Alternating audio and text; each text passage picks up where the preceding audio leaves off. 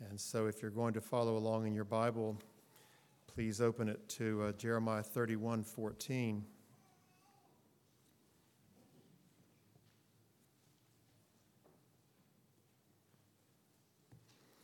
Just asked Walker to go get my reading glasses. I know that wearing reading glasses makes me look old, but not wearing reading glasses makes me sound stupid.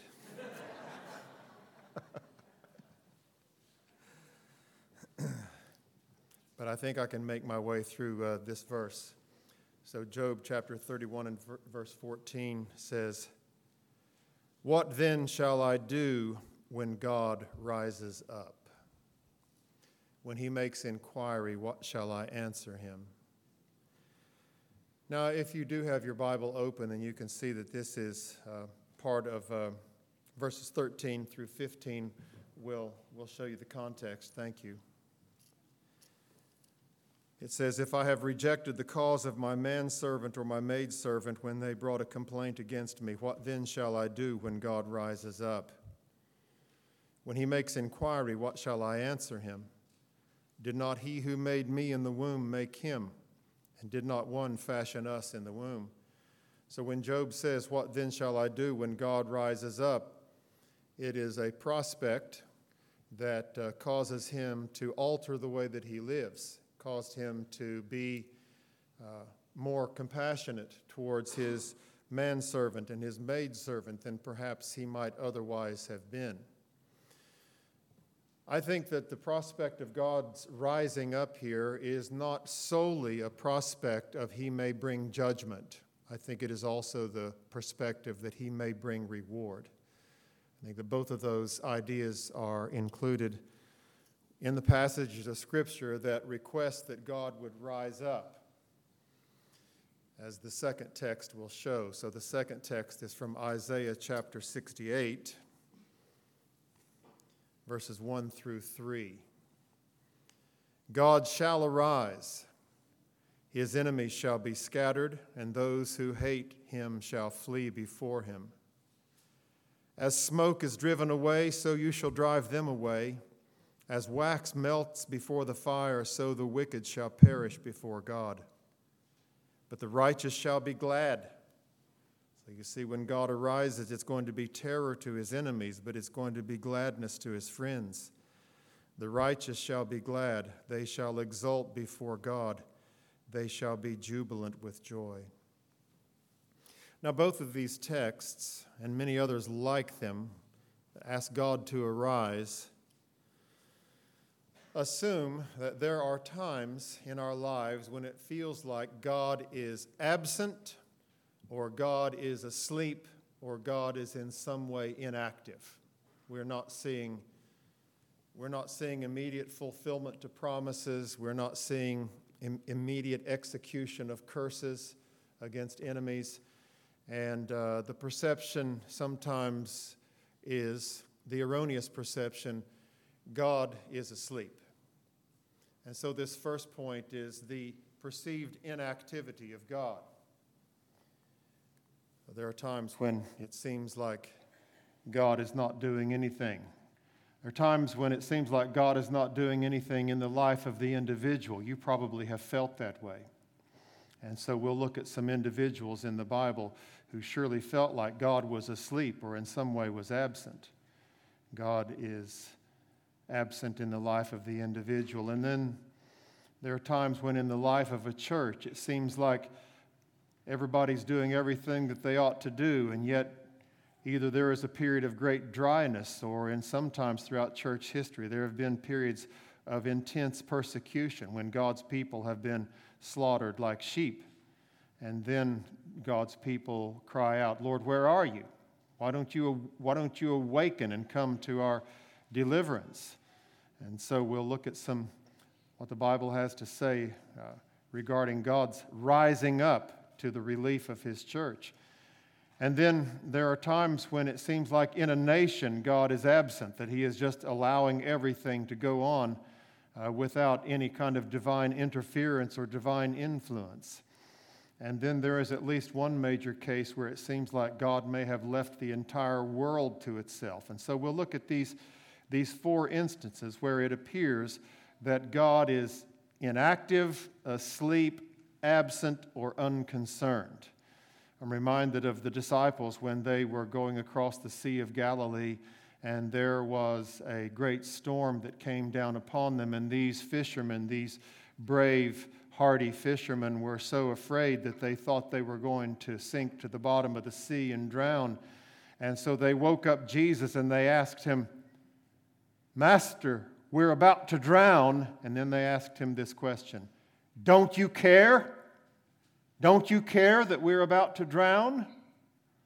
And then Jesus arose and rebuked the winds and the waves. But uh, there's been many a prayer offered by many a mariner that Jesus did not rebuke the winds and the waves. It seemed like God was absent, God was asleep, God was unconcerned, God was inactive. Sometimes it feels like that in your own life.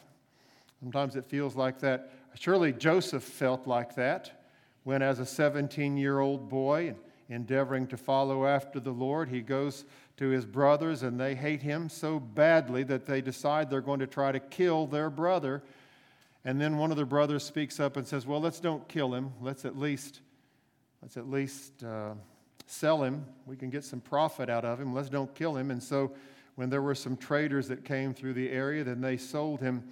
And uh, then I can just imagine Joseph on his way from Israel down into Egypt over those dry, deserted miles with people who probably couldn't understand a word that he said. I don't know how they had him, whether he was tied to a camel or tied on the back of a donkey or whether they made him walk, but in some way they were keeping watch of him.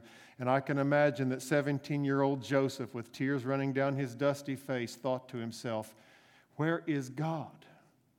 Why doesn't God arise to help me? And then he goes into Egypt and he's sold into the house of a man named Potiphar. And I can imagine that Joseph looks around and he thinks, I, am a slave. Where is God? But the Bible has this little sentence, but the Lord was with him. I don't know how, I don't know how much Joseph felt that, but I can be sure that if it was Jim Orrick in that position, that there would be times when I would say, Where is God? Why did he allow this to happen to me? And then in that household, he was falsely accused of a crime and got put in prison. And again, I'm sure that Joseph thought, Where is God? Why doesn't God rise up to help me? And again, the Bible says, But the Lord, Yahweh, was with Joseph in prison. But it was years. It was years. 17 years old, he's sold into slavery.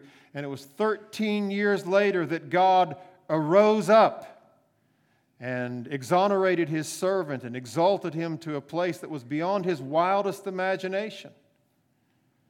But there were many years when I'm sure that Joseph felt like God is asleep. Or then the text that I'm preaching from this morning that starts us off in Job chapter 31 and verse 14. Job himself uh, had experienced incredible adversity. It was adversity that had been permitted by God. Satan appears before the Lord, and he says, and, the, and God, the Lord God Almighty, says to Satan, Have you considered my servant Job? And uh, Satan says, Well, of course, obviously he's going to serve you. Look at what a life you've given him. You've given him vast wealth beyond anyone's imagination. He's got uh, a healthy, cheerful family.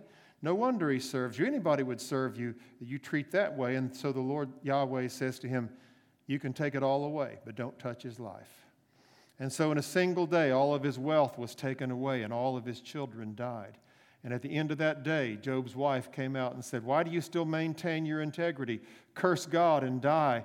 And Job, at this point, speaks like a man full of faith. And he says, The Lord gives and the Lord takes away.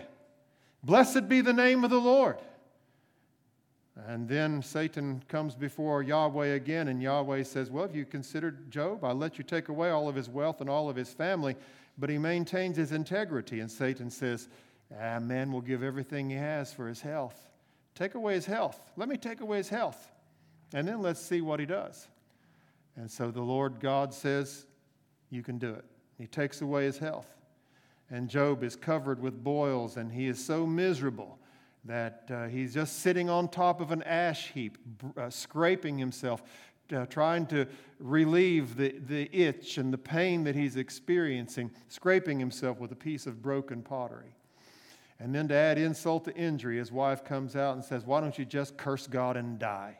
Just get it all over with. And uh, then the book of Job unfolds how that Job, after that original bright lightning gleam of faith, the Lord has given us many good things. Shall we receive good at the hand of the Lord and not also receive evil? The Lord giveth and the Lord taketh away. That bright gleam of faith is not so apparent through the next 40 chapters of the book of Job. And he's complaining and he says, Why is this happening to me? And his three friends come to comfort him and say, Well, it's because you were unkind to people. It's because you've done something to deserve this. Not, not all of this would have happened to you unless you had done something to deserve it. And Job just says, No, I, I maintain my integrity. And in my own text, the text that we're looking at this morning, he says, People who, who were servants in my household, I listened to them, I took care of them because I know that there is a time coming when God is going to rise up. And how can I answer God if I have treated people in my household disrespectfully and not provided for them in the way that a master ought to provide for the servants in his household. What then shall I do when God rises up? But there are no doubt about it, many, many days in Job's misery when he thought, Where is God? God may eventually rise up, but where is he now? He's asleep.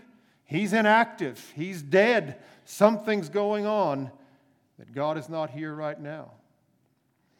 And then, as one of our scripture readings I read from, we're still considering how that sometimes in the life of individuals, God seems like he is, he is absent. We considered Joseph, considered Job, and now let's consider that man Asaph who wrote Psalm 73. Well, I read a few verses to you from Psalm 73 as our first scripture reading. And in Psalm 73, Asaph begins by saying, why is it that it's only wicked people who have all the good stuff?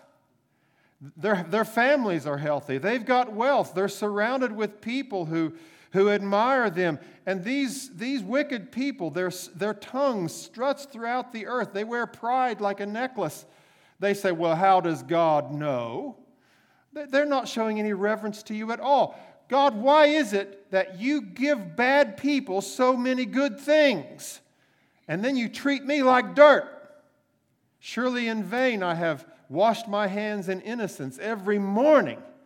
And he is just having himself a real pity party. I, I, I probably would feel the same way. Perhaps you felt that way too. Why is it, why is it that people who are not following after God have so many good things? just at the time when a notoriously wicked pop star gave birth to a child, one of my friends gave birth to a child who had Down syndrome. And she asked her husband bitterly, Why is it that this pop star, this vulgar, wicked pop star, can have a healthy baby? And God sends us a little child with Down syndrome. Now the years have passed, and they are delight, absolutely delighted with that little child. She's grown into a, a wonderful, wonderful young lady. Uh, uh, but at the time, when her faith was weak, the wife said bitterly, Why is it that the wicked people are able to have babies after they've had multiple abortions? Why can she have a healthy baby? And why am I given a child with mental challenges? That's the way Asaph felt, and he felt that way until he went into the house of God. And when he went into the house of God, he was reminded of some things that altered his perspective and altered his value system. And that's just the part that I read to you. That he goes into the house of God, and there he remembers they might have good things in their hands, but you have set their feet in slippery places. One day you're going to wake up, and like a dream, you're going to despise them as fantasies. It just so happens that last night I had a really bad dream. And it was one of those dreams where I was, I was calling out. I, I needed to get up, and I couldn't get up, and something bad was about to happen, and I'm struggling to get up, and then I wake up. Ah, it's just a dream. Go back to sleep. And with all the turmoil and all the fuss and all the all the arrogance that the, the wicked display. One of these days, God is going to wake up, Asaph says, and then he's going to despise them as fantasies. Now, what about you? Your, your individual life, you Christian, are there times when you feel like God is asleep, God is inactive? God is certainly not on our timetable, but be sure of this there will come a time when God will rise up. And what about you, lost person? Are you living as if God will never rise up? Last month, well, no, actually, it was in December, in Indonesia, there was a very active volcano that erupted. It hadn't erupted for some time, and people were hiking on this mountain. And when the, when the volcano blew, then it killed many of these hikers. And uh, the world quickly loses interest in such things. And so the only news reports that I have seen are the news reports that came out just immediately after it happened. So I don't know the final tally of, of how many people were killed. But the principle that I have brought it up as an illustration is they knew that it was a, a volcano. But they were still hiking on the volcano for pleasure, and then the volcano awoke. And that, I think, is a parallel for the way that some of you are living. You're hiking on God's world, you're hiking on an active volcano, and it will awake. It may not be in this life, but sometime it will awake. And then hear Job's question. Let it echo in your hearts. May God put barbs on it so that you cannot get it out of your mind. What then shall I do when God rises up? What am I going to do when God rises up? When God looks at my life, when God looks at the way that I've lived, when God looks at the truth that I have spurned, when God looks at the warnings that I've turned away from, what am I going to do when God rises up?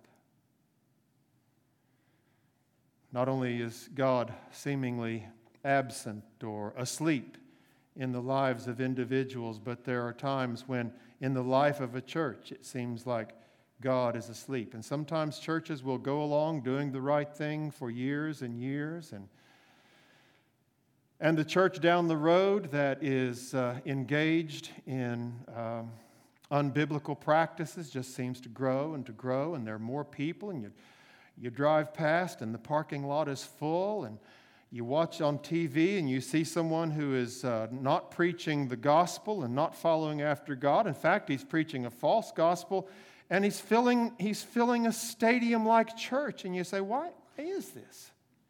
This doesn't seem right. Why, why does God allow his people sometimes not only to flounder, but even to be persecuted by the world?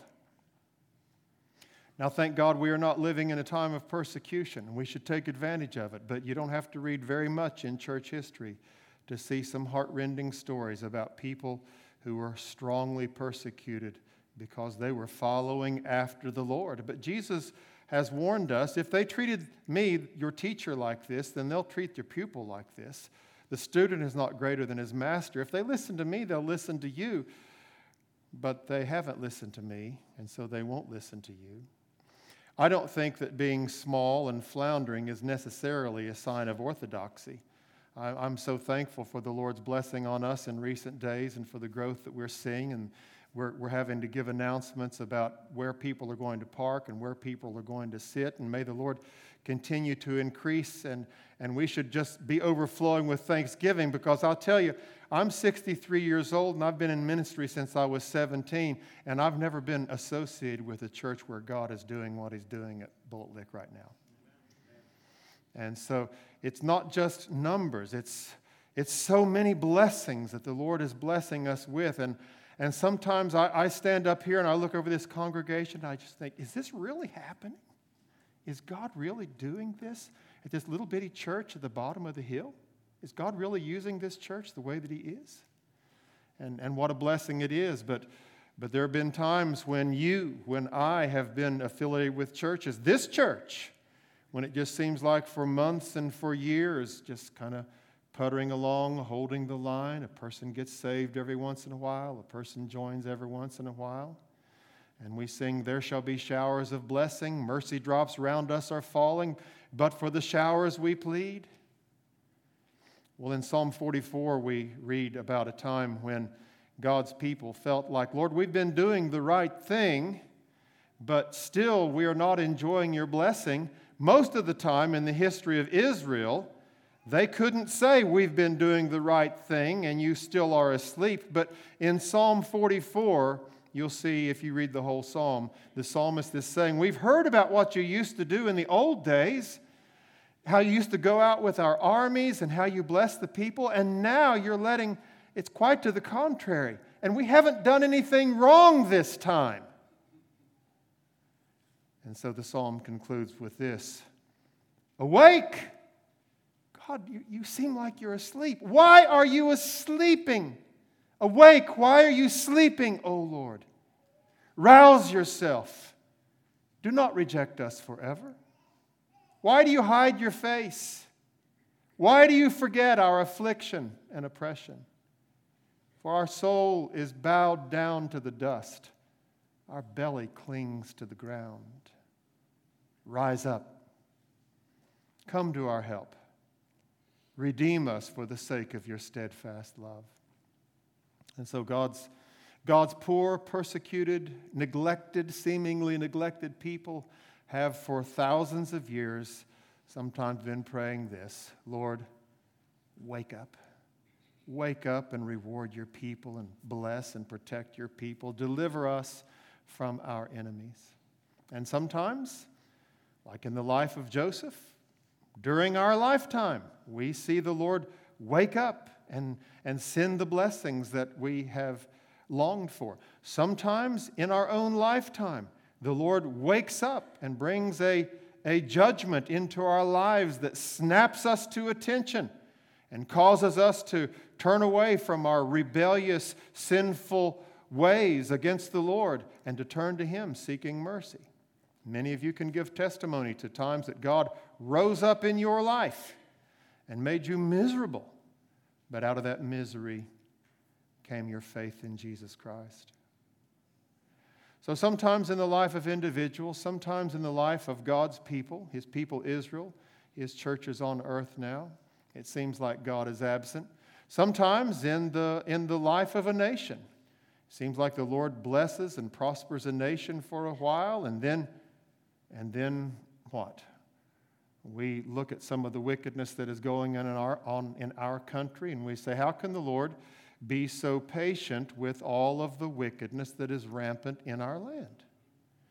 All the, the disregard for life, the disregard for God's standards of righteousness.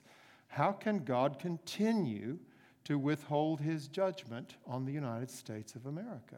Well, that was the question that Habakkuk asked. That was our first or our second scripture reading. Habakkuk, why are you, why are you silent? Why are you not uh, governing our nation so that we pursue after righteousness. And then God says, I'm going to take care of that. I'm going to rise up. And it was a surprising means through which he arose up. It was through using a, a nation that was worse than the Israelites that he, he punished Israel, but he did rise up. And then there are times when, just in the history of the world, and I told you that there is one thing in particular that uh, raises questions, and that is why is Jesus taking so long to come back? Well, this, this very question, in fact, was asked even in the first century. If you have your Bibles with you, turn to the book of. Uh, is it 1 Peter or 2 Peter? 2 Peter chapter 3. 2 Peter chapter 3. And this very question is asked why is it that Jesus is taking so long to come back? 2 Peter chapter 3.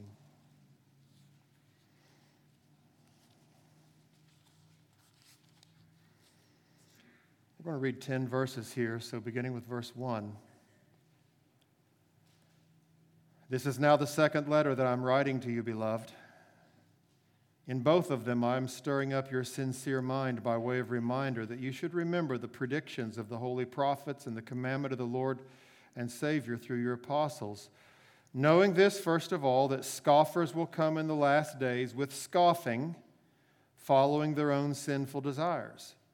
They will say, Where is the promise of his coming?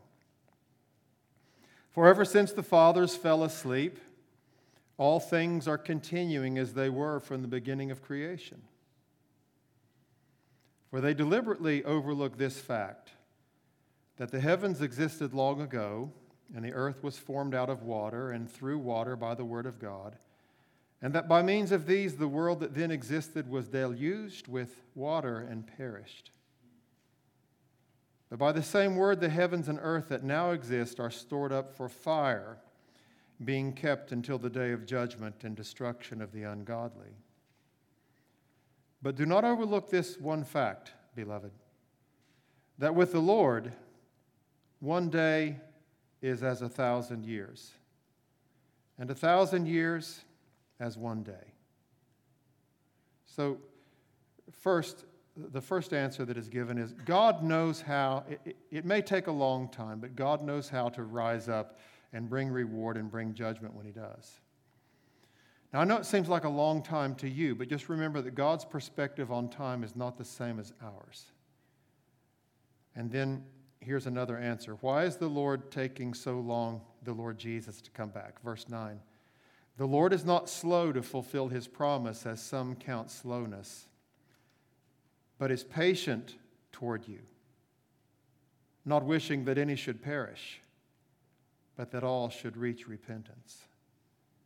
So there's a good answer. There's a good answer for there's a good answer for you. What if the Lord had come back in 1974, the year before I was converted?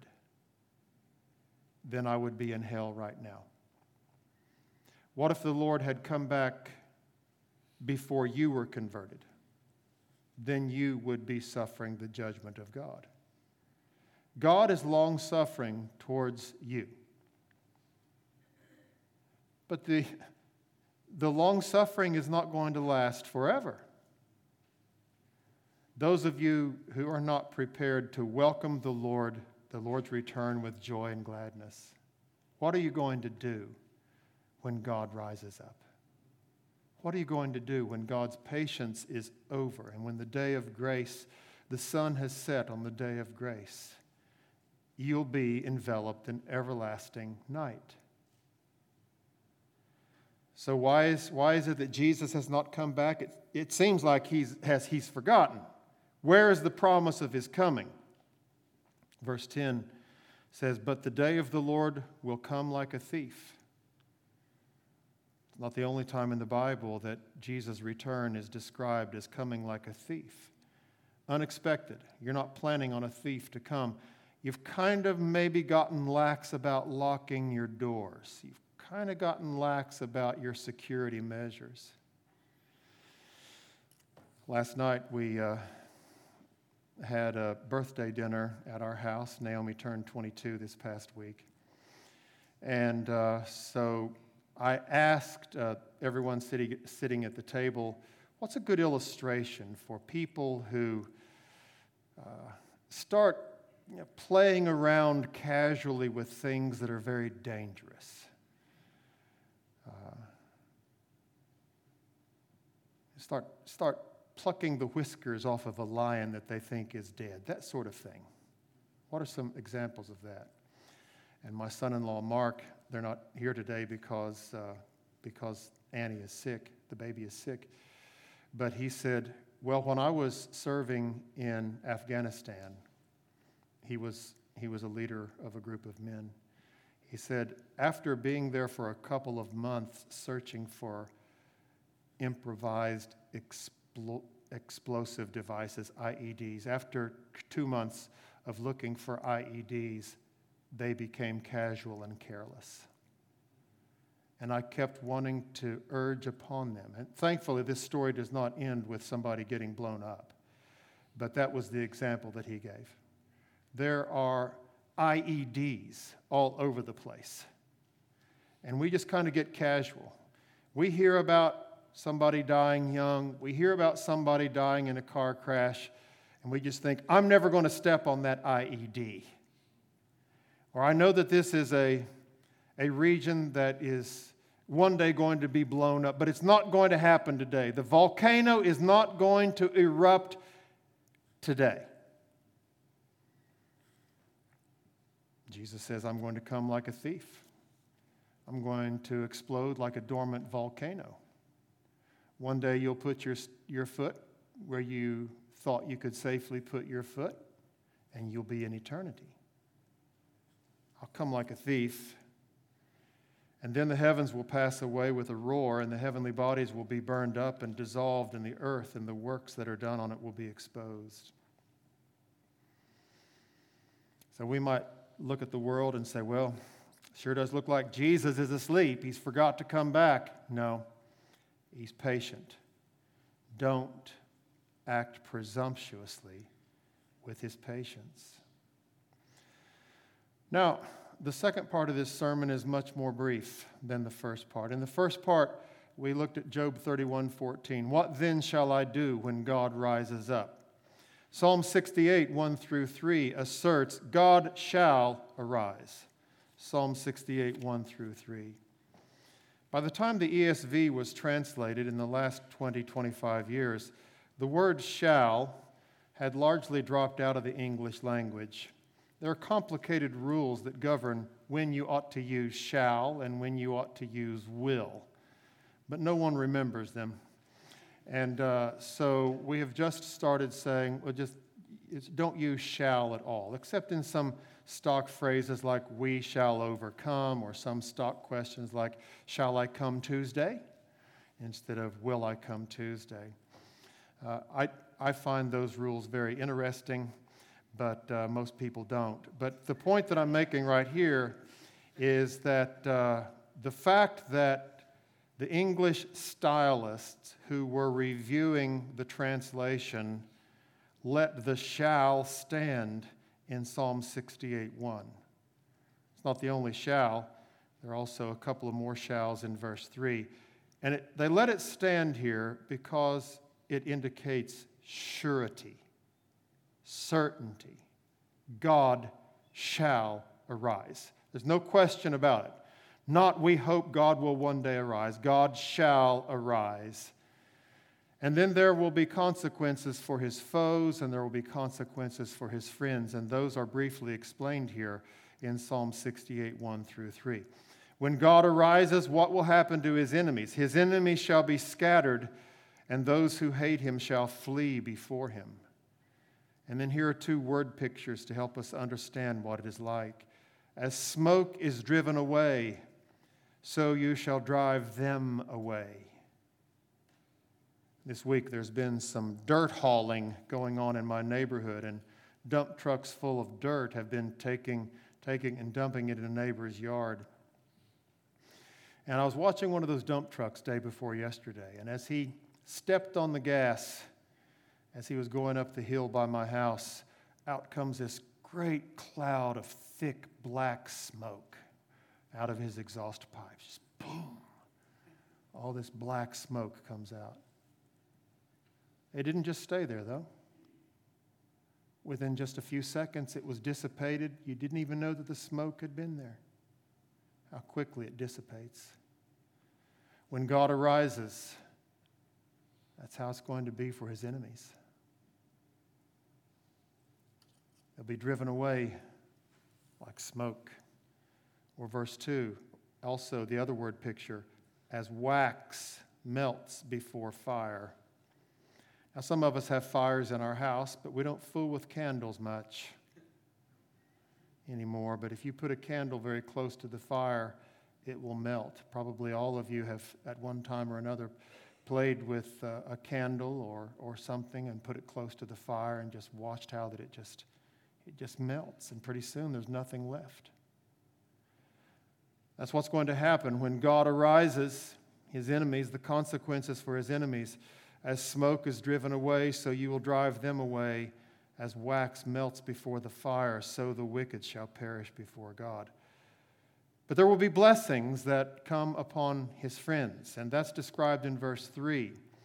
But the righteous shall, there they left the shall, the righteous shall be glad, no doubt about it, the righteous shall be glad. They shall exult before God. Do you know what the word exult means? It's you're jumping around with joy.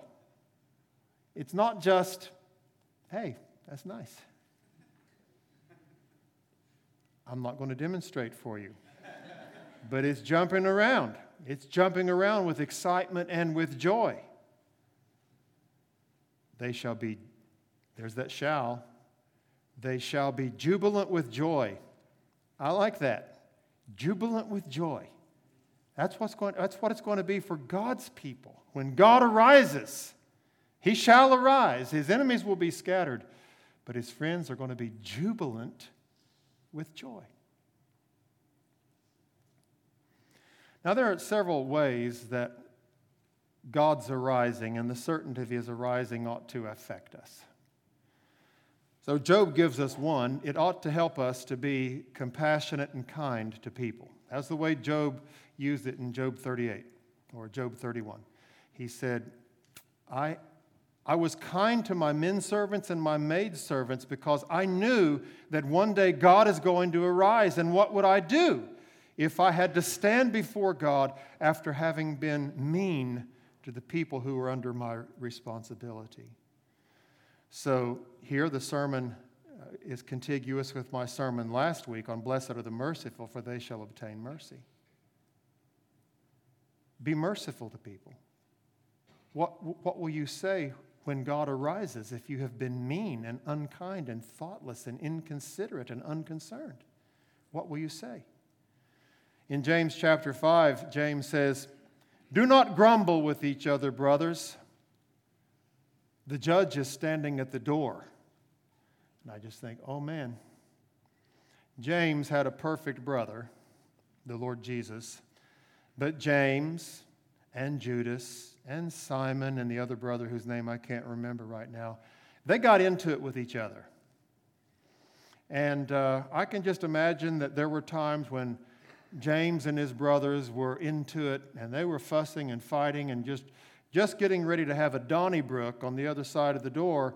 And mom or dad comes up and says, Hey, boys, what's going on in there? Uh, nothing, sir. What's all that ruckus? You remember times like that. The judge is standing at the door. You better behave yourself. That's what James says. Another way that uh, the rising up of God, the pending certain rising up of God ought to affect us is that it ought to make us patient. God will arise. God will set all things right. There is nothing that is whispered in the inner rooms that will not be proclaimed from the housetops. If you have been maliciously accused, if you have been falsely fired from your job because you stood for righteousness, God shall arise. God shall arise. On the other hand, if you have surreptitiously and sneakily gotten away with something and you think that nobody knows, God shall arise. What then shall I say when God arises? Well, ought to affect us as we look forward to the arisings that will happen, sometimes in time, sometimes at the end of time, when the Lord Jesus Christ will come and reward his servants, and bring judgment upon his enemies. Now, I want to conclude with just a sentence or two with a retrospect. A retrospect on a rising of God.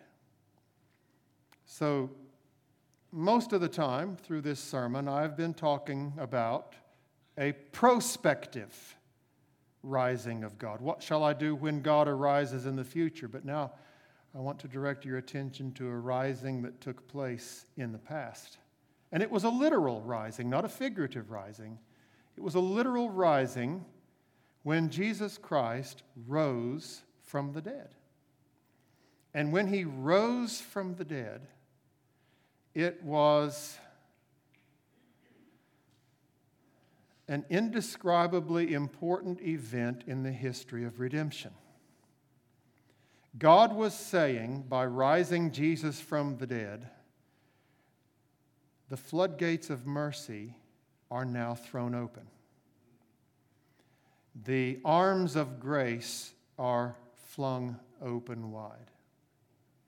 Sometimes we sing one of my favorite songs On the Mount of Crucifixion, fountains opened deep and wide.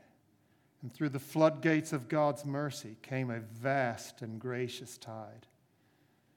Grace and love, like mighty rivers, poured incessant from above. When God's peace and perfect justice kissed a guilty world in love. That rising that God, uh, there's no rising to compare with it. In all the, in all the the judgmental risings and in all the gracious risings that we have ever seen from God and the Trinity. There's none to compare with Christ's rising from the dead.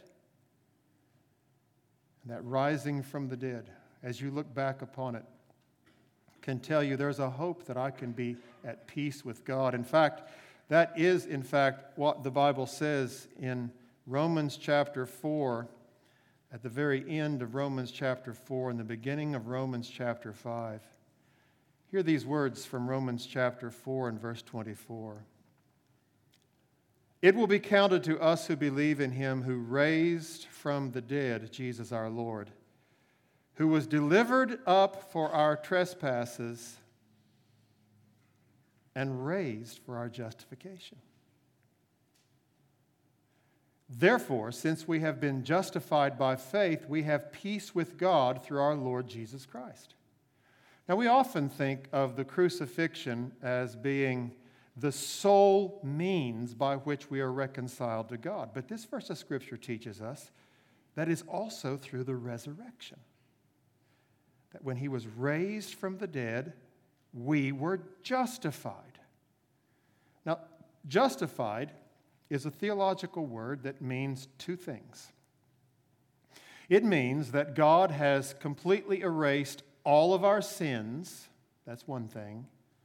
And the second thing is that He has credited us with a righteousness that pleases Him. That righteousness was the righteousness that Jesus lived out during the days of His incarnation, a perfect human righteousness. And so when we turn our eyes away from our sin, away from our rebellion against God, and we turn our eyes to Jesus crucified and Jesus rising from the dead, and we receive this risen Christ as our Lord and Savior, then here's what the Lord says. If you confess with your mouth Jesus is Lord and believe in your heart that God raised him from the dead, you will be saved. And so that's the message of salvation with which I conclude this sermon. Turn your eyes back to the crucifixion and the resurrection of Jesus Christ. Let that, let that future rising fill you with fear, but a fear that makes you turn your eyes back to that past rising that says, Here's my hope. Here's the way that I can be right with God. If God justifies sinners through the resurrection of Jesus Christ, O oh Lord, justify me through the resurrection of Jesus Christ. Jim Bob, come and lead us in a concluding hymn.